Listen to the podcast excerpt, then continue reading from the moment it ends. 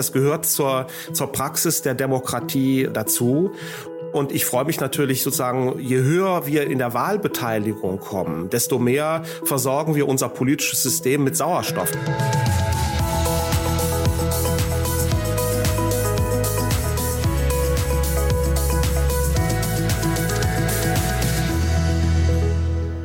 Hallo und herzlich willkommen zur ersten Podcast-Folge von Zukunft gestalten im neuen Jahr 2023. Wir wünschen erstmal allen unseren ZuhörerInnen ein tolles, gesundes, frohes neues Jahr und hoffen auch, dass ihr sehr gut reingerutscht seid. Wir, das sind wie immer Jochen Ahns und ich, Malva Zucker.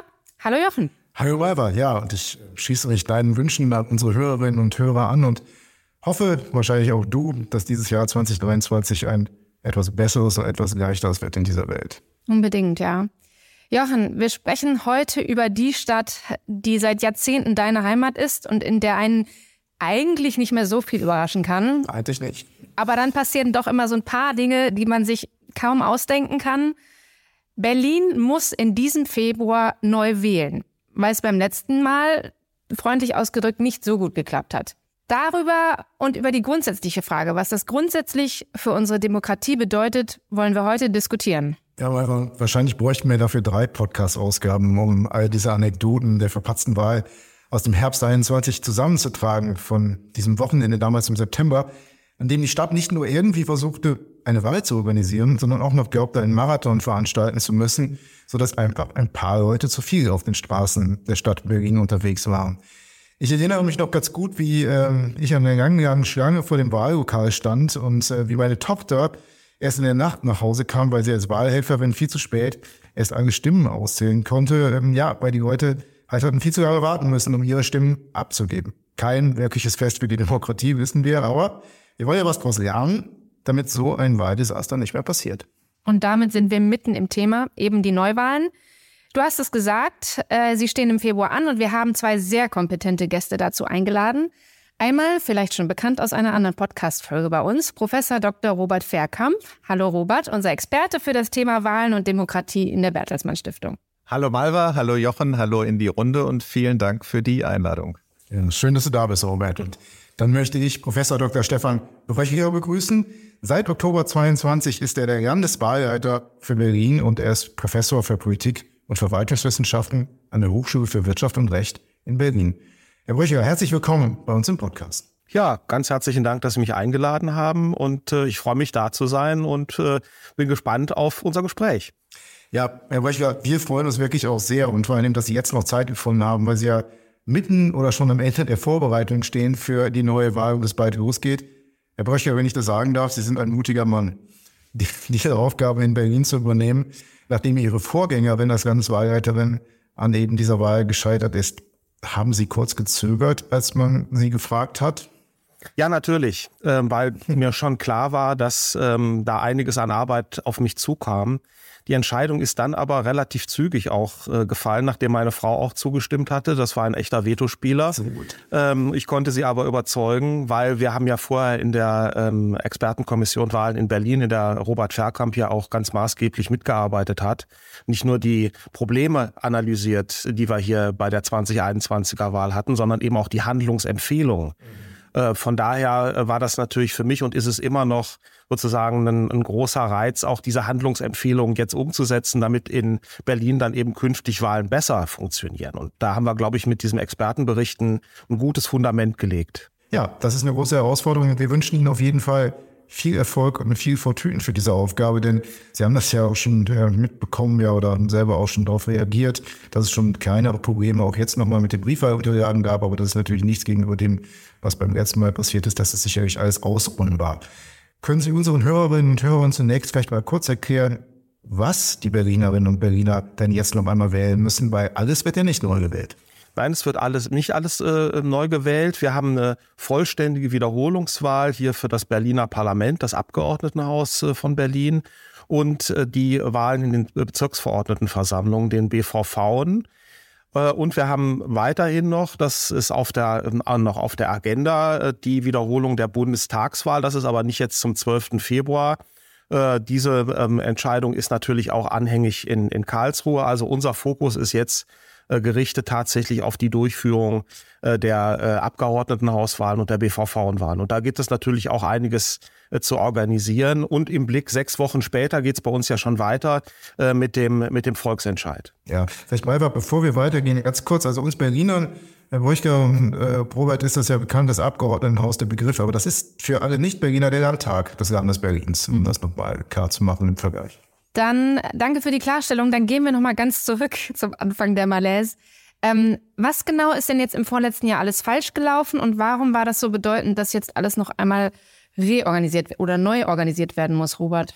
Ja, es ist leider ähm, im Herbst 21 einiges falsch gelaufen. Es sind aus unserer Sicht wirklich vermeidbare Fehler gemacht worden. Und ich will einfach mal so drei Beispiele nennen. Es gab Probleme mit den Stimmzetteln. Es, ist, ähm, es gab Probleme in der Druckerei, bei der Sortierung der Stimmzettel und bei der Verteilung der Stimmzettel in die Wahllokale. Ähm, es gab Probleme in den Wahllokalen, weil ganz schlicht ähm, zu wenig Wahlkabinen aufgestellt waren. Also was man in der, bei der Organisation der Wahl wirklich unterschätzt hatte, war die Herausforderung einer verbundenen Wahl. Es haben ja im äh, 2021 gleich vier verschiedene Wahlen gleichzeitig stattgefunden, was eigentlich mhm. demokratietheoretisch und demokratiepolitisch ein, ein Fest ist, also was wunderbar ist, weil es gerade für die nachrangigen Wahlen die Wahlbeteiligung enorm stärkt. Wir hatten eine hohe inklusive Wahlbeteiligung auch bei dem Volksentscheid bei den bezirksverordneten äh, Wahlen und eben auch bei der Wahl zum Abgeordnetenhaus und bei der Bundestagswahl, weil die Bundestagswahl das alles hochgezogen hat. Aber man hat eben unterschätzt, dass der Wahlvorgang der einzelnen Wählerinnen und Wähler länger dauert. Die Stimmzettel waren sehr kompliziert und viele haben die mit in die Wahlkabine genommen, haben sich die in der Wahlkabine erst angeschaut, sind dann vier, fünf, sechs Minuten in der Wahlkabine gewesen.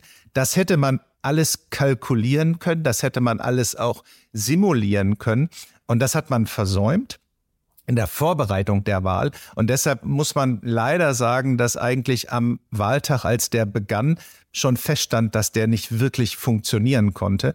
Und das ist auch das entscheidende Argument letztlich des ähm, Landesverfassungsgerichts gewesen, dass die Fehler der Wahl sozusagen in der strukturellen Vorbereitung lagen, so dass eigentlich die Wahl keine realistische Chance hatte, problemlos abzulaufen. Warum muss die jetzt wiederholt werden? Weil die Fehler nach der Einschätzung auch der Kommission der meisten Sachverständigen, die sich damit beschäftigt haben, und auch des Landesgerichtshofs so gewichtig waren, dass nicht auszuschließen ist, dass sie mandatsrelevant sind, mhm. dass sie also einen direkten Einfluss auf die Zuteilung von Mandaten im Abgeordnetenhaus ähm, haben kann, wahrscheinlich gehabt hat. Das ist jedenfalls nicht auszuschließen bei der Menge ähm, und der, dem Gewicht der aufgetretenen Wahlfehler. Und deshalb ähm, hat, das, hat, das äh, Landes, hat der Landesgerichtshof gesagt, muss diese Wahl wiederholt werden. Mhm. Robert, ich würde vielleicht gerne noch mal zwei Worte einbringen in diesem Podcast, die mit der Wahl eigentlich nichts zu tun haben, aber vielleicht doch, nämlich Rollkoffer und Marathon. Was sagt ihr das? Ja, genau. Das sagt uns, dass äh, es natürlich fahrlässig war, den Marathon am Wahltag gleichzeitig stattfinden zu lassen. Wobei aus meiner Sicht der Marathon selbst gar nicht das Hauptproblem gewesen. ist. Das Hauptproblem war, Stichwort Rollkoffer, Jochen, war, dass viele Wahllokale äh, nicht von Anfang an mit ausreichend vielen Stimmzettel ausgestattet gewesen sind. Das liegt an der Berliner Praxis, dass viele Bezirke den Wahlvorständen quasi das Kontingent von Wahlzetteln am Tag vorher mit nach Hause nehmen, die das dann quasi in, diesmal in Rollkoffern in die Wahllokale mitnehmen, weil man in den Wahllokalen meint, dass man nicht genug sichere Lagerkapazität für die ähm, Stimmzettelausstattung des gesamten Wahltages vorhalten kann. Mhm. Und das ist natürlich was, was dann so ein Wahltag sehr anfällig macht, weil Stimmzettel dann nachgeliefert werden mussten im Laufe des Wahltages. Dann ist es zu Verkehrsbehinderungen auch durch den Marathon gekommen. Dann ist es zu Unfällen und, und Autobahnsperrungen in einzelnen Fällen gekommen. Und dann hat die Nachlieferung nicht mehr funktioniert. Das Problem ist aber, dass man natürlich so einen Wahltag durch die Notwendigkeit von Nachlieferungen erst gar nicht so fehleranfällig organisieren darf. Und da ist wieder das Argument vom Landesverfassungsgericht auch, dass die Organisation eben schon im Vorfeld so unzureichend war, dass eben die Wahrscheinlichkeit ähm, dieser mandatsrelevanten Wahlfehler sehr groß gewesen ist. Und das ist für, das, für den Landesgerichtshof so ein entscheidendes Argument gewesen, zu sagen, nein, diesmal können wir kein Auge mehr zudrücken, diesmal muss die Wahl tatsächlich wiederholt werden. Herr Brücher, das waren jetzt eine ganze Menge kleine Geschichten, was nicht so gut gelaufen ist. Und Sie haben auch gesagt, Sie haben schon systematisch erkannt, was nicht so gut gelaufen ist. Was macht man denn jetzt systematisch besser? Das ist ja deutlich, glaube ich, die Idee, die Sie haben, hm. die Herausforderung, die Sie stellen, ja. Also wir haben ähm, vielleicht noch zu, zur Ergänzung von Robert Fairkamp, Bitte, ja. äh, um das nochmal zu unterstreichen, weil wir da gleich auch bei dem Punkt sind, wo wir ähm, ansetzen müssen, glaube ich. Mhm. Wir haben bis dato in Berlin, und das ist halt bei dieser Verbundwahl 22, 2021 kulminiert, wir haben kein strategisches Zentrum, das im Grunde den Überblick hat über das gesamte Wahlgeschehen.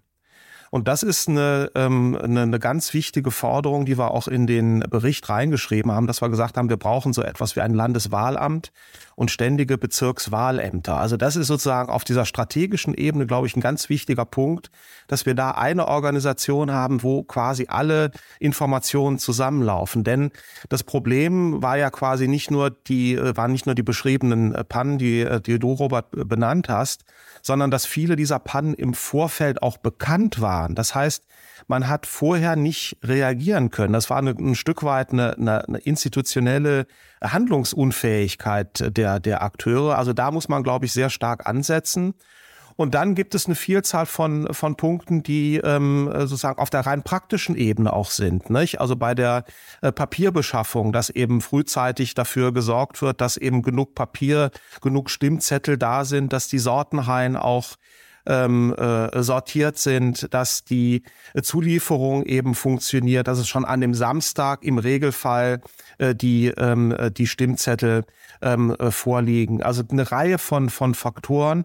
Und das Interessante, glaube ich, auch nochmal bei ähm, äh, bei dieser Wahl 2021 war ja, dass es nicht das entscheidende große Störereignis gegeben hat. Und da würde ich äh, dir, Robert, völlig zustimmen. Das ist der, der Marathon wahrscheinlich nicht gewesen, sondern wir haben wie in so einem Puzzle, dass sich sozusagen unterschiedlich große Krisenereignisse zu einem großen Krisenbild äh, zusammengeschlossen haben. Und da würde ich sozusagen ansetzen, wir müssen strategisch äh, die Wahlorganisation in Berlin neu aufstellen und wir müssen gleichzeitig dafür sorgen, dass viele kleine Organisationsschritte besser organisiert werden und dass es sozusagen so ein Monitoring gibt, ein laufendes, wo geschaut wird, wo funktioniert es und wo gibt es Fehler. Das wären vielleicht so ein ja. paar Stichworte, die äh, in, in ihre Richtung gehen, ja. Jochen, wenn ich das vielleicht in einem Punkt nochmal ergänzen darf. Wir haben in unserem Abschlussbericht die alte Landeswahlleiterin äh, ähm, beschrieben als eine Königin ohne Land. Und äh, das hat die Situation, glaube ich, ganz gut beschrieben. In Berlin gibt es oder gab es für die Landeswahlleitung keinerlei Durchgriffs- und Weisungsrechte. Es gab noch nicht mal wirkliche Koordinierungsrechte, also dass die Landeswahlleiterin dafür hätte sorgen können, dass in konzertierten Aktionen die Bezirke Fehlerbeseitigung betreiben. Das hat dann halt jeder Bezirk für sich entschieden. Einige haben das dann eben hingekriegt und einige haben das nicht hingekriegt. Und das ist eine strukturelle Verbesserung, die jetzt ähm, langsam aber sicher umgesetzt werden muss in der Berliner Verwaltung. Das ist ein Stück Verwaltungsreform, die da passieren muss, um in Zukunft eben auch sowas wie verbundene Wahlen in Berlin wieder möglich zu machen. Ja, darf ich vielleicht ganz kurz was noch zum, zum Landeswahlleiter und König ohne Land äh, sagen? Unbedingt. Ob Sie jetzt ein König mit Land sind, wollen wir wissen. Ja, genau, weil das ist ja natürlich mein, mein Erbe, ne? Und bin im Augenblick ähm, äh, natürlich immer noch der König ohne Land. Äh, weil mir immer noch diese Weisungsrechte fehlen, sowohl im Blick auf meine Geschäftsstelle, die wir ja zum Landeswahlamt ausbauen wollen, als auch im Blick auf die, auf die Bezirke. Und das macht im Grunde nochmal auch ein Stück weit ähm, die, die Herausforderung deutlich, innerhalb dieser 90 Tage, ähm, die ja jetzt äh, schon zum Großteil ähm, äh, vergangen sind bis zur Wahl am 12. Februar, sozusagen mhm. mit den alten Strukturen von 2021 jetzt diese vollständige Wiederholungswahl zu organisieren und wo wir unbedingt nach den Wiederholungswahlen ansetzen müssen, und da würde ich das von die deine Aussage Robert noch mal ganz stark unterstreichen, ist, dass der Landeswahlleiter endlich Instrumente auch in der in der Hand bekommt, um agieren zu können. Ich kann im Augenblick das mache ich als Politikwissenschaftler auch sehr gerne. Ich kann überzeugen und argumentieren, das ist auch gut. Aber sozusagen, wenn ich die Route im Fenster hätte, wäre das auch eine große Hilfe für meine Arbeit. Ja, also ich glaube, es wird deutlich und es ist uns klar geworden, dass die Wahlwiederholung notwendig ist. Tatsächlich, glaube ich, gab es ja sogar Überlegungen. Ich glaube, es ist jetzt vom Tisch, aber dass ähm, OSZE-Beobachter, also von der Organisation für Sicherheit und Zusammenhalt in Europa, nach Berlin geschickt werden, was ich persönlich noch nie im Fall von Deutschland gehört habe vorher.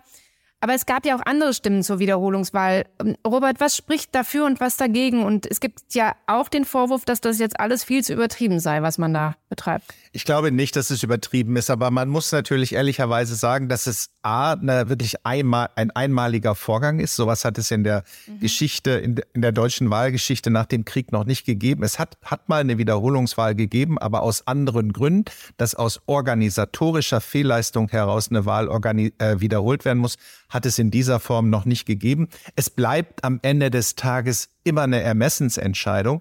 Ich habe aber das Gefühl, dass die Akzeptanz auch bei den Bürgerinnen und Bürgern hier in Berlin sehr hoch ist und dass es natürlich auch eine Chance ist, nochmal zu zeigen, wir nehmen Demokratie wirklich ernst, wir nehmen auch Wahlen ernst und wenn wir sie verbockt haben, dann wiederholen wir dann nehmen wir sie sogar so ernst, dass wir eine Wiederholungswahl machen, weil wir es als gute Demokraten nicht akzeptieren wollen, mit einem beschädigten Wahlergebnis eine ganze Legislaturperiode äh, durchzuhalten. Und das kann ja auch ein Fanal sein, äh, da, wie ernst wir Demokratie nehmen und kann dann Menschen auch noch mal motivieren. Ich glaube, dass unter dem Strich die Wahlwiederholung die Grundstimmung in Berlin eigentlich ganz gut trifft, weil viele Menschen ab Wahltag tatsächlich sehr negative Erfahrungen gemacht haben und das Gefühl hatten, das geht so nicht.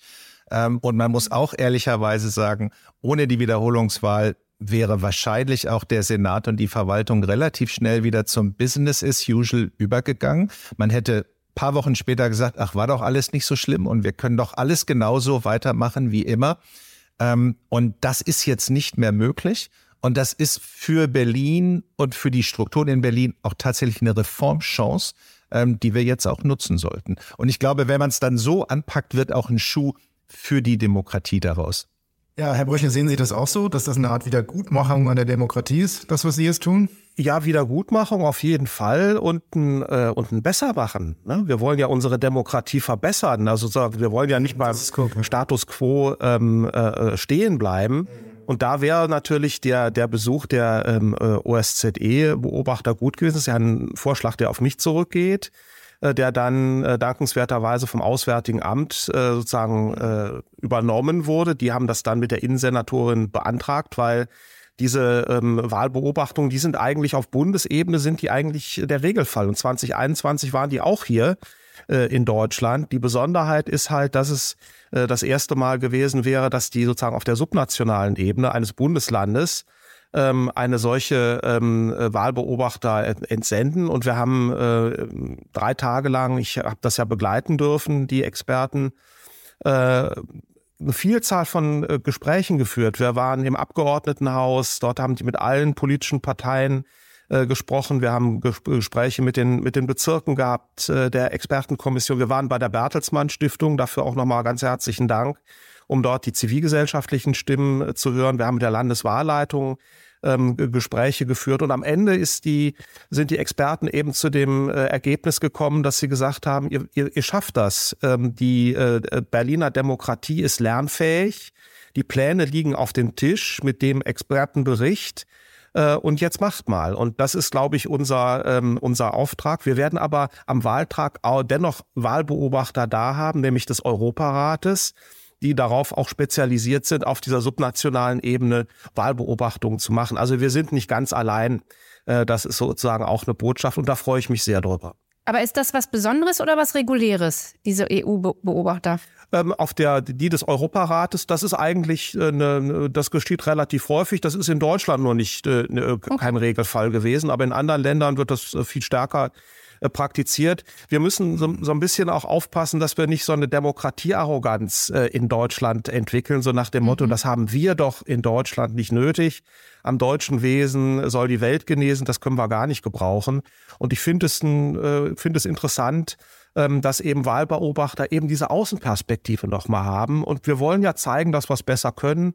Und äh, von daher freue ich mich sehr, dass wir da auch Wahlbeobachter haben. Wir werden diese Woche noch ein äh, Gespräch mit denen äh, haben, wie wir das organisieren. Das hört sich gut an. Herr Bräuchger, Sie haben ja gerade schon die Stiftung kurz erwähnt und ähm, vielleicht gehen wir nochmal in diese Richtung auf, was wir da tun und was wir vielleicht auch schon mal gemeinsam gemacht haben. Ich habe ja am Anfang schon davon erzählt, dass ich auch in meiner Familie mitbekommen habe, dass für diejenigen, die sich damals ehrenamtlich als Wahlhelferinnen und Wahlhelfer engagiert haben, nicht das größte Fest der Demokratie war, sagen wir es mal so. Doch äh, gerade diese äh, jungen Leute sind natürlich wichtig und die Bertelsmann Stiftung unterstützt jetzt ein Projekt, junge Wahlhelferinnen und Wahlhelfer für den Wahltag im Februar zu gewinnen. Das haben Sie auch unterstützt, Herr Borchger. Vielleicht können Sie beide, Robert und Sie, Herr Borchger, noch mal kurz erklären, äh, wie Sie sich da engagiert haben. Ich glaube, es war sogar auch Luisa Neubauer dabei. Ja, genau. Wir haben einfach die ähm, Idee gehabt, und das ist auch in der Kommission Wahlen in Berlin schon ein ganz wichtiger Punkt gewesen, dass wir versuchen eben auch gerade Erstwählerinnen und Erstwähler dazu zu motivieren, in die Wahllokale zu gehen und da als Wahlhelferin und Wahlhelfer tätig zu werden, dass das nicht nur ein Job für pensionierte Lehrer und Beamte ist, auch die brauchen wir auch, die Erfahrung und die Expertise, die die haben, aber wir brauchen eben auch in den Wahllokalen Nachwuchs. Und das ist ja auch ein aktives Engagement für Demokratie, was junge Leute da zeigen können. Also haben wir eine Aktion aufgesetzt zusammen mit dem Haus Rissen, die so ein Modell dazu entwickelt haben, Erstwählerinnen und Erstwähler zu aktivieren, zu schulen. Wir machen eine eintägige Schulung mit denen, sodass die gut vorbereitet dann in den Wahllokalen als Wahlhelferinnen und Wahlhelfer einsetzbar sind. Und äh, die Resonanz war bislang sehr groß. Und ähm, wir glauben auch, dass das ein Projekt ist, was nicht nur für Berlin interessant ist, sondern was auch für andere Kommunen, Bundesländer und auch für Bundestagswahlen ein sehr interessantes, ähm, skalierbares Modell zur Aktivierung junger Menschen ist. Und insofern sind die Erfahrungen, die wir da jetzt gerade in Berlin und mit Unterstützung des Landeswahlleiters da sammeln, ähm, sehr ermutigend. Und ein bisschen Wasser und Erfrischung wird es auch geben, ne? Ja, ähm, Stefan, dafür habt ihr gesorgt, ne? Ja, also äh, ich war ja sofort überzeugt, äh, äh, Robert, von deiner, von deiner Idee. So sehr war das ja gar nicht die Expertenkommission, sondern das geht ja auf dich zurück. Das können wir ja an der Stelle auch nochmal sagen. Du hast ja da einen ganz wichtigen Impuls gesetzt, dass wir eben quasi ähm, äh, junge Erstwählerinnen und Erstwähler eben gewinnen, weil der Hintergrund ist ja sozusagen Berlin übergreifend auch, dass wir das Problem haben, dass wir so ein bisschen in so eine Generationenlücke hineinsteuern, äh, dass eben junge Menschen eben nicht mehr sozusagen sich äh, für Politik interessieren, wo das Thema Politik gar nicht mehr sozusagen in den Familien vorkommt. Und deshalb fand ich diese äh, Initiative sehr gut, gut, übrigens auch mit der Unterstützung auch der Landeszentrale für politische Bildung hier in, in Berlin. Die sind ja auch mit im Boot, dass wir da eben ein Zeichen gesetzt haben, weil wir müssen wirklich aufpassen, dass wir sozusagen, dass uns nicht ein, ein Teil der nachwachsenden Generation eben wegbricht bei den Wählerinnen und Wählern. Ich denke, das ist ein äh, Gesamtdemokratieprojekt, was wir, äh, was wir angehen müssen. Von daher finde ich das eben sehr gut, was dort auf den Weg gebracht war. Ich war vor, ich glaube, 14 Tagen habe ich selbst so eine Schulung auch, auch besuchen dürfen. Ich werde am Samstag auch wieder mit äh, dabei sein, äh, um auch den, äh, den jungen Erstwählerinnen und Erstwählern auch nochmal zu sagen, wie wichtig ihr Engagement für die Demokratie ist. Wir brauchen da jeden Einzelnen und dass die Bertelsmann Stiftung das unterstützt, finde ich großartig. Malva, man muss aber natürlich ehrlicherweise auch sagen, Malva, dass der Senat was sehr Schlaues gemacht hat. Er hat natürlich das Erfrischungsgeld für den Wahltag auf 240 Euro hochgesetzt. Das ist eine starke Motivation. Was allerdings ganz interessant war, ist, wir haben die jungen Leute gefragt, warum sie sich ähm, angemeldet haben. Mhm. Und dann haben uns morgens, als der Ausbildungstag sozusagen begann, schon einige auch gesagt, naja, die 240 Euro sind schon auch ein Grund gewesen, warum wir uns angemeldet haben. Ähm, dann haben wir dieselbe Frage aber abends nochmal gestellt und da haben uns eigentlich fast alle gesagt, naja, also das war so spannend und es ist so interessant, da so ein bisschen tiefer reinzugehen, wie Wahlorganisation funktioniert, ähm, warum wir da was machen und dass wir da praktisch mit dabei sein dürfen.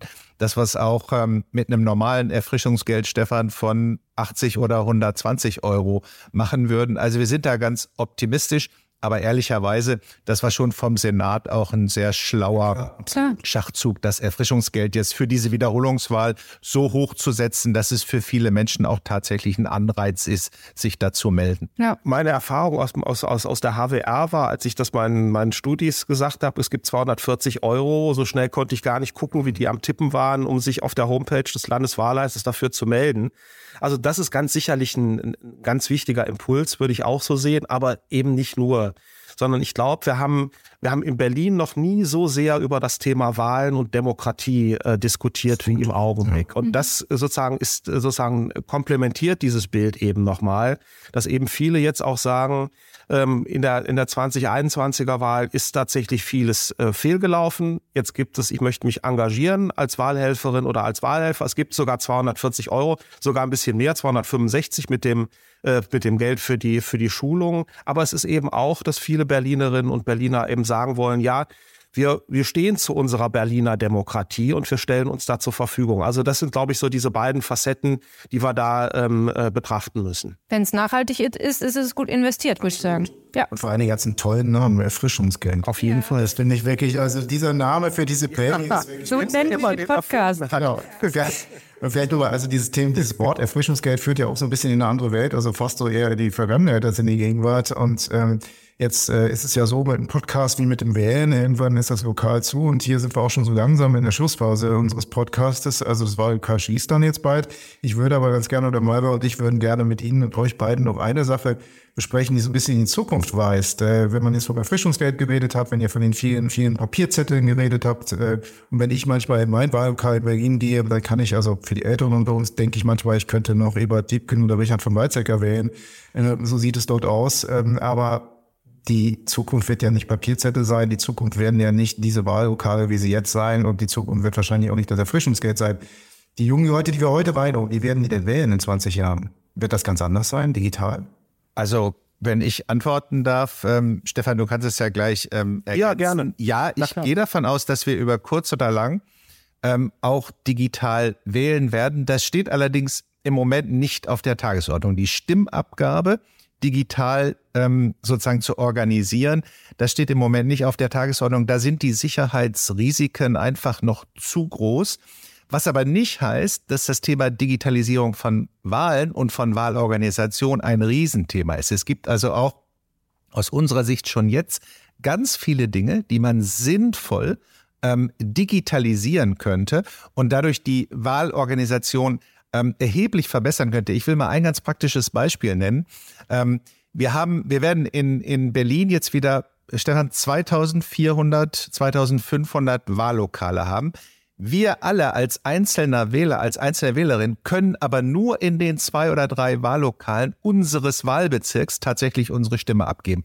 Das ist ungefähr so, als wenn ich mit meiner ähm, EC-Karte nur am Bankautomat meiner Heimatbank zu Hause Geld abheben könnte. Mhm. Und sobald ich unterwegs bin, kann ich das nicht mehr. Mhm. Wenn man die Wählerverzeichnisse digitalisieren würde und die Wahllokale mit, ähm, mit Computern ausstatten würde, so dass elektronisch auf die Wählerverzeichnisse zugegriffen werden kann, dann könnte man beispielsweise organisieren, dass jeder Wähler, jede Wählerin, egal wo er gerade in Berlin oder in der Bundesrepublik ist, in jedes Wahllokal gehen kann und dort seine Stimme abgeben kann.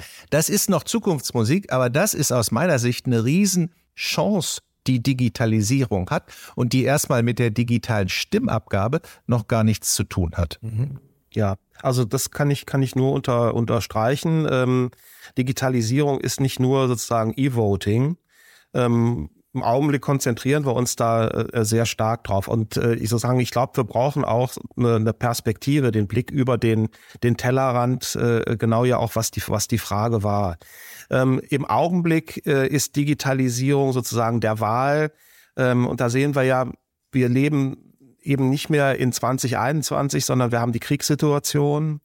Ähm, wir haben unter Umständen auch ähm, Angriffe äh, auf die äh, Organisation und auch auf die Technik, die wir haben. Und das zeigt nochmal, wenn man sozusagen das entwickeln will, und da spricht ja auch einiges für, dann muss das wirklich sicher werden. Und dann muss es wirklich klar sein, dass es eben keine Manipulation gibt. Denn es gibt nicht nur sozusagen in diesen, in diesen Kriegszeiten Interessen, Wahlen zu manipulieren, sondern auch eben sozusagen in Nichtkriegszeiten. Und das muss natürlich völlig klar sein, dass das wichtig, dass das sichere Wahlen sind, die sichersten Wahlen sind, und, und da möchte ich auch so ein bisschen nochmal die, die Trommel für schlagen, äh, die klassische Urnenwahl. Also äh, selbst dieses das Vintage-Wahllokal äh, äh, in, der, in der Tat, das geht mir auch immer so. Das ist aber nochmal tatsächlich, wo man sagen kann, das ist eigentlich das sicherste, was es, was es mhm. gibt. Da kann am wenigsten ähm, passieren. Äh, und ich werde selbst auch am, am Wahltag äh, auch äh, die äh, Präsenzwahl äh, auch machen. Mhm um, um 8 Uhr, weil das für mich auch immer sozusagen auch ein, auch ein Stück sozusagen der,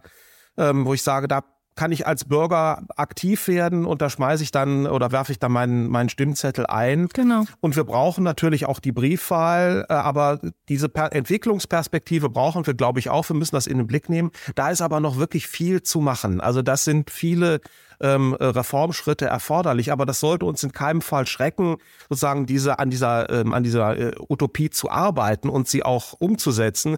Und vielleicht ist dieser Zeitraum von zehn Jahren ja gar nicht so schlecht, sich da was vorzunehmen. Ja, sehr, sehr schön. Also, um das vielleicht nochmal zu komplettieren, Gerne. ich werde Briefwahl machen, weil ich am Wahltag in einem Wahllokal Dienst tue als Wahlhelfer und äh, deshalb selber nicht ins, äh, in ein anderes Wahllokal gehen, gehen kann, um meine Stimme abzugeben. Deshalb werde ich Briefwahl machen und wirklich auch für alle Hörerinnen und Hörer, Hörer nochmal ganz klar und deutlich, auch die Briefwahl ist eine sichere Form der Stimmabgabe und es gibt aus meiner Sicht keinen Grund, diese Form der Stimmabgabe nicht zu nutzen, wenn man keine Gelegenheit hat, am Wahltag selbst ins Wahllokal zu gehen. Und da gibt es eben viele Menschen, die mobil äh, sind, die am Wahltag ähm, andere Planungen haben, die beruflich ähm, verpflichtet sind und die deshalb sehr, sehr froh sind, dass es dieses Instrument der Briefwahl inzwischen auch so leicht gemacht auch in Berlin gibt. Ja, und die, unsere Zahlen zeigen ja, wir haben auch jetzt schon einen ähnlich hohen Anteil an Briefwählerinnen und Briefwählern wie bei der Verbundwahl. Also dieses, äh, diese Möglichkeit wird auch eben äh, sehr stark äh, genutzt. Und äh, das ist natürlich, das gehört zur, zur Praxis der Demokratie äh, da, äh, dazu. Äh, Und ich freue mich natürlich sozusagen, je höher wir in der Wahlbeteiligung kommen, desto mehr versorgen wir unser politisches System mit Sauerstoff. Deshalb sind auch Briefwahlen natürlich wichtig. Und ich würde sozusagen als, als Landeswahlleiter noch gern den, den Appell loswerden, dass diejenigen, die, wie ich es mache, sozusagen Präsenzwahl machen, das möglichst früh am Tag auch schon machen, damit wir einen weiteren Faktor haben, der dazu führt, dass es eben nicht wieder zu Schlangenbildung kommt. Okay, das geht an alle die Berlinerinnen und Berliner da draußen. Auf jeden Fall überhaupt wählen gehen, das ist das Aller, Allerwichtigste, egal wie. Und wir müssen zum Schluss kommen, weil Sie müssen auch weiter, Herr Reuchler, glaube ich. Danke auf jeden Fall an unsere beiden Gäste für den Einblick und die vielen, vielen Details. Ähm, normalerweise geht es bei einem Wahlkrimi ja immer nur um den Ausgang, aber hier bleibt es eben auch spannend, was die Organisation angeht. Wir drücken sehr, sehr, sehr die Daumen und wünschen viel Erfolg im Sinne unserer Demokratie. Und es ist eben echt gut und schön zu sehen, dass es eben diese ernsthaften und substanziellen Anstrengungen gibt, auch wenn Fehler geschehen sind, diese wieder zurechtzurücken. Vielen Dank dafür. Ja, sehr gerne. Sehr gerne. Ja, und zum Schluss auch von mir noch ein kleiner Wunsch, dass alle Berlinerinnen und Berliner, die uns hier hören, gehen Sie wählen, geht wählen. Wir sehen uns am 12. Februar. Ich würde sagen, das war ein sehr demokratischer Jahresauftakt mit unserer heutigen Folge. Und beim nächsten Mal jährt sich leider eine Krise, die wir in den Blick nehmen wollen, nämlich der Krieg in der Ukraine inmitten von Europa. Dazu werden wir aktuelle Umfragezahlen haben, über die wir mit einer ausgewiesenen Kollegin und Expertin diskutieren werden. In der Zwischenzeit schreibt uns gerne podcast.bertelsmann-stiftung.de und abonniert uns gerne, folgt uns oder aktiviert die Glocke. Wir freuen uns. Tschüss und bis zum nächsten Mal. Alles gut.